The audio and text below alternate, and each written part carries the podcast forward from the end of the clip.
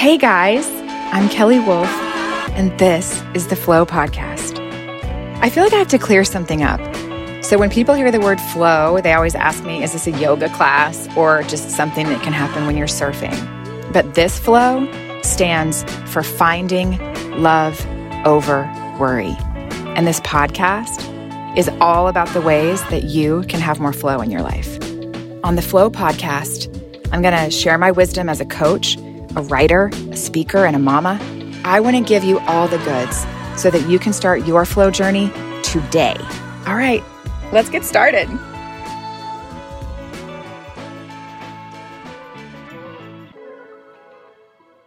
Hey, everybody. Welcome to the Flow podcast. All right, I have a big surprise up my sleeve, and it is stressing me out to no end. I am a very good exaggerator, but I am a really, really bad liar. I am definitely the kind of person that would say, oh my gosh, it was a thousand miles when it was a hundred miles. But when it comes to just a bold faced lie, it's not my jam. I just, I'm not good at it. So let me tell you what's happening. I am leaving Canada to cross back to the US border in about two hours from now. But you are not going to hear this till about three weeks from this recording. And here's what's wild. So, my very dear friends, their names are Delilah and Courtney. You guys have definitely heard me talk about Delilah. Well, in fact, you just listened to her, so you really know her by now. Delilah does not know that I'm coming. And to the degree that she doesn't know that I'm coming, she thinks it's possible that we are barely going to see each other. She thinks that we're going to see each other for maybe one day of my entire trip back to the States. Now, here's the whole story. We have about three and a half weeks to go back to the United States. Then we have to come back to Canada. And since nobody really knows when they're going to open the border up, we have no idea how long it will be until we see people again. And you guys, I've told you now many times, you're starting to probably get sick of this story. We haven't seen our family in coming up on almost two years. And it's been really, really, really hard. And we're about to go see all of them. So I have a lot of emotions. But here's the other part. So we're going to cross over, and I've had to tell my friends, Delilah and Courtney, that I am going to do all these other things that I'm not really doing. And it's getting really hard. I mean, I talk to Delilah like every other day, probably. So I think I've probably told, I don't even know. I've probably told multiple lies. I can't even really track them anymore. I'm not even sure exactly what I said. So I'm just trying to feign blonde stupidity. That's basically where I am right now. And I'm hoping that it is effective. But let me tell you what we're going to do. All right. Oh my God. This is so exciting. Okay. So, uh, my very good friend Emily, she owns a home in Florida. Maybe this was about, I don't know, a couple months ago. As soon as we knew that we could take this trip, I called Emily and we started to make this plan. Emily has a shop in Park City called Wish, and she's a professional party planner. And she's bananas talented. So she had this whole this whole plan as to what we were going to do. I'm going to be flying into Florida the day before they arrive. Emily and I will be there and we're going to get all this stuff set up. So her idea was I'll be sitting on the beach with this giant giant beach hat with a magazine in front of me and Courtney and Delilah will arrive and she'll say, "Hey, let's go out to the beach and, you know, have a drink or sit down." And I'm going to be sitting there. This is the big surprise. Now, I have to remind you, I haven't seen my friends. Well, I haven't seen my friends in a year, and we're not positive when we'll see them again. So this is going to be this is going to be an epic surprise. Here's the hard part. Well, the hard part is not saying anything. The second hard part is if you know me, I'm on Instagram quite a bit, which I'm going to maybe dial that back significantly moving forward. More news on that. I will be here all the time. I will be sending emails all the time, but I think I'm going to dial back some of my Instagram usage. That being said, I've had to make dummy content for the next five days when I will be in the United States, but nobody can know that. you guys are all going to be listening to this. So if you are a person who watched my Instagram during that section, you're going to go, Holy Mother of Mary, this is the most boring shenanigans I have ever seen because there's not a whole lot I can do. I'm asking for like casserole recipes and showing me walking my dog. But I had to do enough that it seemed like I'm here and not there. Are you celebrating the moments of your life, the big and small moments of your life? Because our friends at 1111 Wines believe in just that. In fact, their tagline is Make Your Moment. You guys, I've been a fan of 1111 Wines for years. They are a luxury wine brand. They have one of the top winemakers in the world, Kirk Venge, and they believe deeply in the power of connection. 1111 has so much to offer. You can be a wine club member, which gives you incredible perks, one of which is priority booking in their incredible vineyard house. Guys, I booked it last year and did it to mark a really special occasion in my life, and I will never forget it. So, the next time that you want to make a moment in your life, consider giving the gift of 1111 wines to someone that you love, or give it to yourself. Sign up for the wine club, go to their website at 1111wines.com, and be ready to make your moment. One of the things I get asked about the most are recommendations for coaches in different niche areas. I have a coach who I recommend to all parents who have found themselves feeling like they are alone in their parenting journey because their child was born in a way that they didn't expect. Margaret Webb Life Coaching is a true unicorn, you guys. She is a master certified life coach. She is certified nature-based coach. She is a former teacher, but her most important journey and job on this life was being a mother to her 17-year-old son who is on the autism spectrum. She works with parents who feel incredibly alone in their journey with a child that they didn't expect. And she wants to remind those parents that not only are they not alone, but there are things that they can do to bring ease and joy in their life that they may have never considered. I call Margaret a friend. She is a profoundly gifted coach. And if you have found yourself on this journey, I would not hesitate to reach out to her. Go to margaretwebblifecoach.com, and that is web with two B's. And I promise that this will change the journey for you. All right. So, all of that to bring me to really what I wanted to talk to you about today, which is a thing called that I like to call not. By the way, before I get into that, is that not so much fun? I love surprises so much. I have friends in my life who say, please don't ever throw me a surprise party. That's not me. I love a good surprise. it's one of my favorite things in the world. In fact, for as long as I can remember, I'm probably your friend that's going to throw you a surprise party because I just, I love it. Even if you tell me that you don't like it, I really just ignore that altogether. So this is going to be good.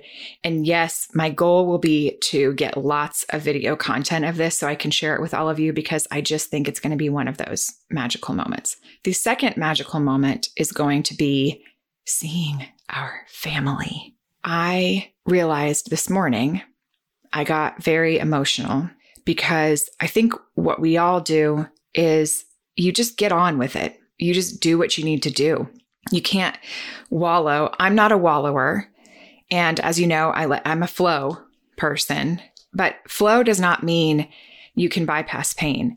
In fact, flow is kind of opposite of that. If you really dive into the teachings of it, which you will when my book comes out, the whole section of finding is really about navigating what's coming up for you and deciding what the next step is going to be. And in that finding section, that's the part where we have to sit down and really take a look at what we're worried about or what we are fear- fearful about. And I've talked about this and I, I talk about it in depth in the book. If you come up to worry and you realize that you have a chronic worry, something that has stayed with you for an extraordinary amount of time, and it's really affecting your behavior and how you operate in the world, that is a rooted worry source that is rooted in most likely a trauma of some kind. If that's the case, then what needs to happen next is not just replace the thought with love and gratitude. What needs to happen next is going deeper maybe talking to a therapist, going deeper into where that rooted belief is. What will eventually happen is exactly what flow is. What will eventually happen is those thoughts will become rooted in love and gratitude because ultimately that is the only way. It is the only way. And even when recovering from significant trauma, even if we don't choose to forgive, although I would highly recommend that, even if we don't choose to forgive, although I've I've worked with you guys might know this. I had a um, I co-founded and co-ran a nonprofit called the Sheer Foundation for Sudanese refugees. We were open for about 10 years. And this particular group was a group of refugees that were displaced from the genocide that happened in Sudan in the 90s. And most of the they, they were these these men these boys were called the lost boys of sudan. You probably have heard about them. If you haven't you should google them. There's an amazing documentary called god grew tired of us that tells the entire story of their journey. But and the reason that there were more boys than girls there were there were a few girls but not many because the boys that survived these particular attacks at the time were the young boys that went up into the mountains to tend to the cattle and the sheep while they were tending to their livestock, army militias came into their communities and killed everybody. Everybody. And these young boys and a handful of girls, when they returned to their villages, they came back to Bedlam. Just death and destruction. And the reason that 50,000 of those young boys and a few girls ended up walking across Sudan and eventually into Kenya was because they all just had to find each other and try to survive together. When I heard that story early on, I found out that there were, at the time, 150 of the lost boys that had been placed by the UN Refugee Committee in Salt Lake City at the time. And between the work that I was doing for my undergraduate work and a friend of mine, we decided to start this nonprofit. What I learned from being around them and talking to them is two things. One is their joy is palpable, which seems, as I say it out loud, it almost makes me want to cry because I, I'd never seen anything like it. We tend, and we are around so many of us and so many people we get so dragged down by our suffering that we just we roll around in it for so long. We almost forget what we're even saying anymore. And these guys that i spent so much time with they were so joyful. They saw so much joy in, in these little things. And they would always say to me we are lucky to be alive we are so lucky to be alive and we won't take it for granted and they felt very passionate about doing doing right and doing good so that their families did not die in vain. And they worked so hard. In fact, this, this is not part of the story, but I want to share it with you because I think it's important. So what our goal was was to provide educational opportunity in any category. We did not care. You had to fill out an application that was very simple and you, we basically said yes if it was an educational opportunity. So it didn't matter if you were learning to be an electrician or if you were learning to be a biochemist. But most of the guys that went through and graduated, we ended up graduating our full docket. So anybody that applied, they were approved, and anybody that was approved finished their schooling. So we were able to shut the doors of the Sheer Foundation because we essentially accomplished the mission that we had laid forth for that goal. But what most of them told me and told us at the time was that their goal was to go to school so that they could return back to their native country and build it in a way that was positive and powerful for the people of Sudan. So, what many of them did was they learned various different tactical things. Is that the right word? They learned bioengineering, um, architecture, medicine, transportation, all these different things that would help to build infrastructure in this place. And they also believed that if they could go and have this different set of, of education and, and views and values, they could bring that to leadership all throughout Sudan. And in fact, they have done this. It is the most inspirational thing in the world. One of our graduates figured out how to build these huts. And I'm going to completely get this so wrong, but basically it was is an engineering concept where they could build them for very very very cheap. They stayed hot and cold depending on the time of year and what you needed. They had an irrigation system and they could be replicated with hardly any any um, challenges and they did this so that they could build these housing and communities for people all throughout the country. And they're now doing that. There's multiple guys over there that are working in finance, working in politics, working in medicine. And it's the definition of hope to me. But the big reason that I was telling you that story was because they would often tell me that the only exit door that they ever could understand from that experience was love. That's it. So, what I wanted to say to you today was there's a couple of things that I think are really important. One is that love's going to end up being the answer for you, no matter how long the journey takes to get there, no matter how deep the suffering is. Love will be the answer. So, if you're using flow for big or small, that's where you'll end up at some point. And I say this a lot if you take the F out of flow, you get low. Ha! I love stuff like that. But what I mean by that is if you don't take the time to observe and you don't take the time to really look deeply into what's causing your discomfort, what's causing your worry, and what's causing your fear, you'll just do that thing that people say where they're like, smile till you mean it, which I think is total crap. As a matter of fact, I've actually been in a situation where it like hurt to smile. Have you ever been like that before? So don't. That's the time that you're meant to look further into what your experience is and do the work to get there. So, another lesson that I learned from my my guys is I don't want to call them the lost boys anymore because they're definitely not lost. They are absolutely found. So I can't say that. But what I can say is one of them told me one time, Gilles was his name, and he said, You cannot barter pain. And what he meant, and through our conversation, was anybody can look at him and say, Well, how, you know, you've gone through the worst thing that's imaginable.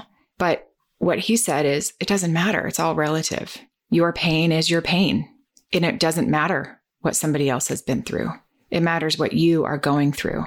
And that your duty is to get yourself to a place of healing, then you can be of service to others. That is your duty to get yourself to a place of healing so that you may be of service to others. That's the whole thing. If you barter pain, meaning if you decide that your pain is insignificant because somebody else's is greater, then all of a sudden you just shove it down shove it down somewhere where nobody can see, and eventually it will find its way back to the surface. That's inevitable. So the deal here is if and when you are hurting, if and when you have fear or worry, you cannot decide that somebody else has it worse than you. You acknowledge your own pain and you acknowledge your own hurt, and then we do the work. And all of that to tell you that I got emotional this morning because I realized that this entire year was actually really nice and beautiful and you know everybody's happy and healthy. But man do i miss my people. And i've never been away from them this long. And as my parents get older in life as scott's family shifts and changes we're we missed so much. And every minute feels incredibly precious and I think I've told you guys this, but just this year, three of my very close friends lost their mothers one to COVID, the other two to other causes. But it really sent a wake up call to me about taking care of your people and spending time with your people. So, although I have been consumed with trying not to blow my big surprise, I am also beyond grateful that in just but a few days, I will see the people that I love. And I anticipate probably crying the entire time, is what I'm expecting. And I know that there are much worse things in the world than spending a year away from your family. That's what I meant by telling you that whole story. But I wanted to acknowledge that in my life, in my journey, this is much harder than I would have thought. And all I think the additional pieces of that are quite obvious, right? I mean, it's not just being away, it's being away during a very bizarre time in our life. So today, I want to offer you the invitation to love on your people, to turn off social media, which I know everybody's like, that's counterintuitive. It is, but that's okay. And I do it more than people know. Side note, if you happen to be the person that sent this to me, I'm just going to clarify something. Somebody said, I think it's ironic that you talk about getting off social media and off of devices when you're on the device saying it. and albeit it is a point, I actually about use about 15 to 20 minutes of social media a day. Yes, I know it doesn't seem that way. It's way more thoughtful than you would think. I don't spend a lot of time on it. Um, I spend a lot of time trying my best to be of service and to offer something that's meaningful. And if I don't feel like something's meaningful, then I'm probably just not going to say anything. And that's kind of how I choose to use that in my world. But I think that I am healthier when I don't get stuck in it for too long. And I think all of us this past year have spent way too much time in other people's lives and not as much in our own. So, my invitation to you today is to go be with your people in the silliest of ways, in the simplest of ways, in making food together, in just sitting and talking. And I just did an interview yesterday. And when we finished the interview, we both said, Well, my friend said, Isn't that, God, that's so fun that's so fun to just sit and talk because we make this conscious time to turn everything off, to really engage, to really be present and listen. And we have an invitation to do that truly at any time, anytime you like. All right, my friends, let's see how this whole thing plays out. I was about to say, please don't say anything, but it won't matter because you won't hear this until after the fact. So I think we're safe. Actually, I know we are. All right, you guys, no matter what's happening in your life, no matter what is going on, remember that you always have flow in your back pocket.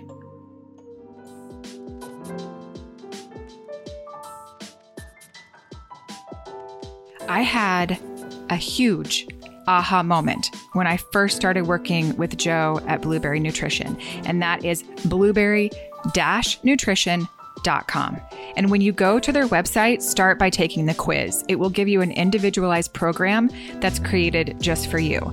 So when I first started working with Joe, she had helped me find these small changes, these tiny habits that I could make for my overall health. At the time, I had been feeling dizzy and my blood pressure was low, and she really got to the root of the problem.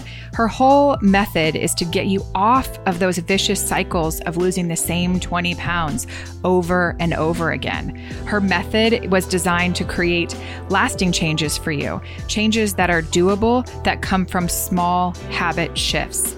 Go check out blueberry nutrition.com and start your health journey today.